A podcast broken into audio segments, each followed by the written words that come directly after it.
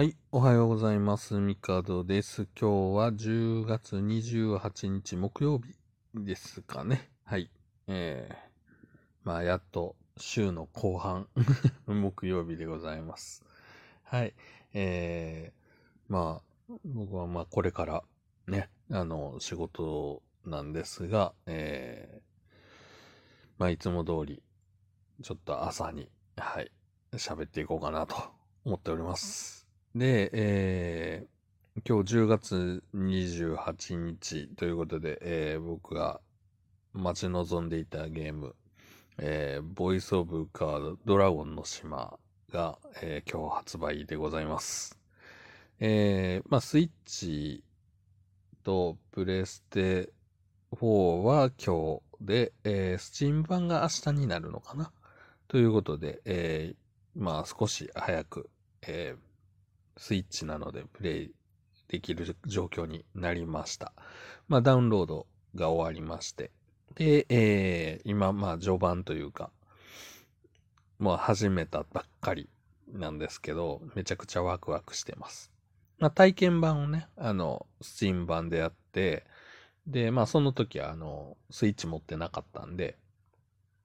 いやまあ、スチームでやろうかなと思ってたんですけど、まあ運よく、あの、ね、ニンテンドースイッチ、あの、手に入ったので、えー、まあスイッチ版でダウンロードして、で、えー、今日もね、仕事終わってもう速攻帰ってきて遊ぼうと思ってます。まあね、やっぱり、これはね、ちょっと、本当に発売前から期待してたゲームなので、はい。まあ体験版もやって、あの、世界観というか、本当デザインがすっごい良くて、あの、これって多分ね、あの、ハマる人とハマんない人がいるとは思うんですよ。あの、なんていうのかな、こう、本当に、こう、ふ古き良きというとあれですけど、あの、まあもちろんその作ってるね、コンセプト的にもそうなんでしょうけど、あの、テーブルトーク RPG の感情を、まあ、出してるっていうところもあって、テーブルトーク RPG をそもそもやった人ってどれぐらいいるんだろうっていうぐらいね、まあゲームの中でも、その、なんだろう、まあ僕ら世代、まあ今僕がね、40過ぎなんですけど、40過ぎの人間でも、もうすでに、えー、なんだろう、幼少期の時点でファミコンは存在してるし、それこそ物心ついてちょっと経ったら、もうドラクエが世の中にあるわけですよ。ドラクエ1が。もうね、多分こう、今の人も聞いたらびっくりするでしょうけど、その、話しかけるのなんて、そっちの方向を向いて、ボタンを押したら勝手に、まあ、ましてやもうボタンも押さずに、なんか人に向かったら話しかけるって勝手にできるでしょっていう時代なんですけど、当時は、その都度コマンドメニューを開いて、話すって言ったコマンドを選んで、さらに、その方角、北、南、東、西を選んで、初めてその方向に人がいた時にだけ話ができるという不思議な、ね、まあ、当時はまあそれが、まあそ、それしかできなかったわけでもないだろうけど、ねなかなか、ここは何々の街だっていうフレーズを聞くためにかかる工程がね、多すぎる。っていう時代だったんですけど、まあ、でもそれでもコンピューターで普通に遊んでたわけですよ。ファミコンで。まあファミコン、スーパーファミコンで、なんだ、セガサターンと遊んできて、あの、ある程度やっぱ高校生、大学生ぐらいになって、そのテーブルトーク RPG というものがあったということ。まあ、テーブルトーク RPG というかゲームブック世代ではあるんですよ。アナログなものといえば。ゲームブックって何ぞやってなると思うんですけど、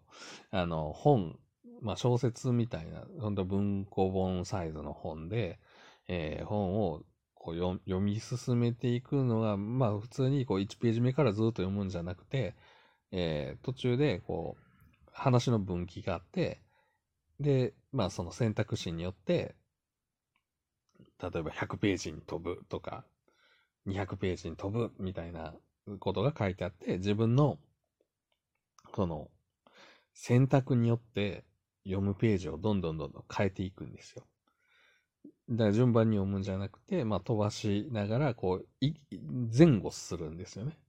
で、その書いてある内容通りに行くと、えー、あの、なんだ、こう戦闘とかの結果みたいなんとかが出て、でそれを、まあ、紙に記録して、ヒットポイントが減ったとか、モンスター倒してお金入ったとかっていうのが、どんどんどんどんこう、紙に記録して、で、最終的に、その、なんだろう、ラスボスが倒せるかみたいなんとか、まあ、ストーリーをクリアできるかみたいなね、あの、ものを遊ぶというものがあったんですけど、もう最近全く見ないですよね。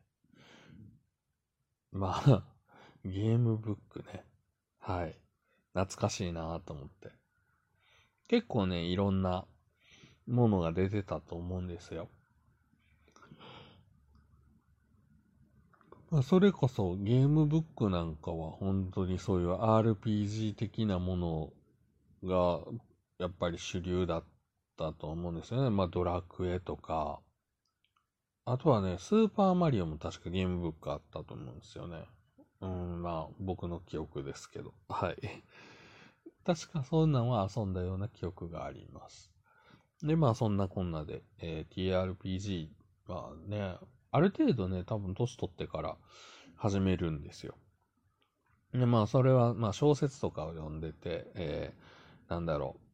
う、もう、ロードストー戦記とか、えー、クリスタニアとか、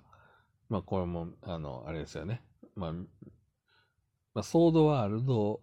ベースの、なんか世界観みたいなものが、やっぱり、まあ、剣と魔法の世界みたいなね、題材のゲームで。で、まあ、ソードワールドとか、まあ、王道のゲームを遊んでいくんですけど、まあ、やっぱその経験があるから、どうしてもこういうゲームにね、あの、魅力を感じるというか、懐かしさもあり、で、まあ、あの、当然、そのね、システムだけじゃなくて、その、画面の構成とか、すべてをこうカードで作ってるとか、そのコンセプトみたいなものとかもすごい面白くて、かなり魅力的だなと思ってるので、もう今、もう、まだ全然会社に行く前なんですけど、もう早く帰ってゲームしたいって思ってます。はい。えー、あとゲームというと、あの、スマートフォンでやっている、えー、オクトバストラベラー大陸の覇者。まあ、こっちもね、今日でちょうど、えー、配信開始から1周年っていうことで、まあ、日付変わったタイミングとかでね、あの、ガチャの更新とかされてたんで、あの、とりあえず持ってる石全部ぶち込んだんですけど、まあ、爆死しました。はい。まあ、こういう時にね、まあ、欲張ると、ほぼほぼ良くないっていうのは まあ、毎度のことなんですけど、僕ね、大体こうね、周年とかのね、アニバーサリー系のガチャはね、あの、そろそろ来るだろうなと思って石を貯めるんですよ。で、貯めて全力で回すんですけど、ほぼほぼ爆死します。これってなんか、あれなんですかね、運営さんはアニバーサリー系は、なんか、当たりにくくしてるんですかね？なんかね、絶対みんな分かってるじゃないですか。もうすぐ1周年だからガチャやるよな、とか。まあ、その、1周年なんで無料ガチャがあるよねは別に普通ですけど、1周年で出てくるなんかこう、ね、ガチャ、その特別なガチャみたいなやつ、全然出ないっすよね。僕大体ね、そういう時課金とかもするんですけどね、課金しても全然出ないっすね。まあ、ええ、まあ見事なまでに爆死したんで、まあ普通にポチポチまたゲームやってこうぐらいに、はい、なってます。